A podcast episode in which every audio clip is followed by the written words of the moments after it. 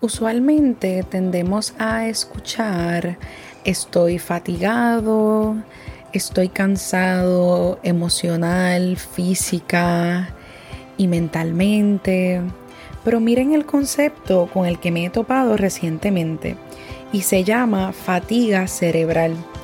Y es un concepto bien poco estudiado, aunque desde 2014 más o menos viene este término a ser más estudiado. Y me parece bien interesante porque cuando estamos fatigados mentalmente llega un punto donde comenzamos a sentir que no nos podemos concentrar, se nos hace más difícil hacer tareas que son más simples, se nos olvidan las cosas, no podemos tomar decisiones, se nos olvida a veces hasta el código del teléfono o de entrada.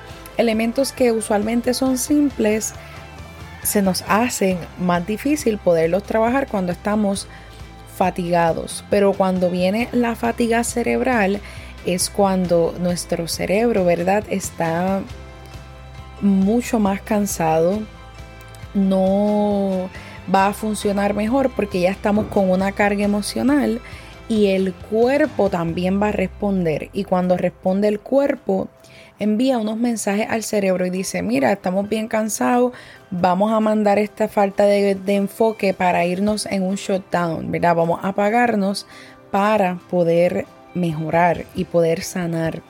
Y ahí es cuando viene la contraparte. Nos ocurre y luego tenemos mucha ansiedad, nos cuesta dormir por esa misma fatiga, así que es como un, un ciclo no saludable. Y así como nos recomiendan qué herramientas podemos hacer para trabajar la fatiga o el burnout y evitar el burnout, lo cual es ese elemento de autocuidado, tratar de mantener niveles bajos de ansiedad, en la medida en que invierte en esas actividades, rituales y hábitos saludables en tu vida, previenes esa misma fatiga, pero como que no nos hablan cómo mantener energizado nuestro cerebro para poder evitar y prevenir esas fatigas cerebrales que en momentos nos dan. Así que tome nota y toma nota cortar un poco las azúcares, los carbohidratos, esos alimentos que tú sabes que inflaman, ¿verdad? Y en vez de alimentarnos, nos enferman. Establecer y no olvidar tus alimentos. Pensamos el que skip o evitar o no desayunar y luego almorzar, vamos a correr igual o vamos a trabajar y funcionar igual. No, nuestro desempeño se va a ver afectado y eso es, yo diría que obvio, pero siempre es importante recordarlo y establecer como prioridad esa alimentación tuya.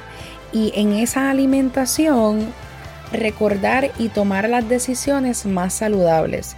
Quizás como quiera lo, vas a terminar comprando comida en un lugar de comida rápida, pero intenta tomar unas decisiones mucho más saludables. El tomar espacios para merendar y esas pequeñas meriendas que sean altas en gasolina para nuestro cuerpo, como las famosas nueces, como frutas, vegetales, que no tenga mucho azúcar, ¿verdad? Que se convierte en energía. Mantenerte hidratado. El agua es vida. Y si cuando estás sumergido debajo de la ducha tiene esa sensación tan calmada y tan rica, imagínate adentro de ti. Así que no olvides hidratarte. Tratar de mantener nuestro cuerpo en movimiento. Si estás sentado, it's okay. Busca algunos ejercicios que puedes hacer sentado mientras estás en la oficina, mientras estás trabajando. Yo lo hago y admito que me ayudan mucho comenzar con pasos pequeños, ¿verdad? No, no es, ya yo comencé a hablar y rápidamente decir, tengo que hacer todo esto, no, sino ir integrando poco a poco, porque cuando hacemos las cosas de cantazo y todo de cantazo, usualmente lo dejamos de hacer. Así que empezar poco. Importante recordar el sueño. Apagar las luces, apagar el teléfono. Ya he hablado mucho de la desintoxicación tecnológica, nuestra rutina de sueño, la cafeína, ¿verdad? Todo muy importante. No solamente estos elementos ayudan para el cerebro, sino también saber de qué forma tú trabajas mejor. ¿Eres una persona de mañana? ¿Eres una persona que trabaja mejor en las tardes? Y si trabajas mejor en las tardes, pues sabes que durante la mañana vas a estar realizando actividades livianas, cosa de que cuando esté tu motivación y producción en alto, en mayor escala, ahí vas a aprovechar. Si eres una persona que es mejor y más funcional en la mañana, pues sabes que tu productividad y motivación va a ser en la mañana y luego en la tarde enfócate en esas tareas simples que te ayuden a bajarle dos y llevar a cabo tu rutina de descanso.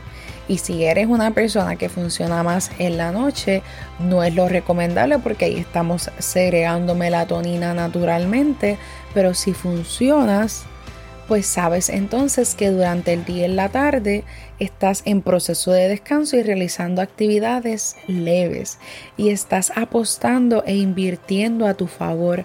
Así que lleva también un proceso de autoconocimiento para darle ese amor a nuestro cerebro, así también como se lo damos a nuestras emociones y nuestro cuerpo.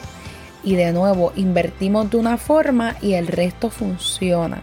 Así que deseaba compartirte esta información. Muchas gracias por escucharme. Que esté bien.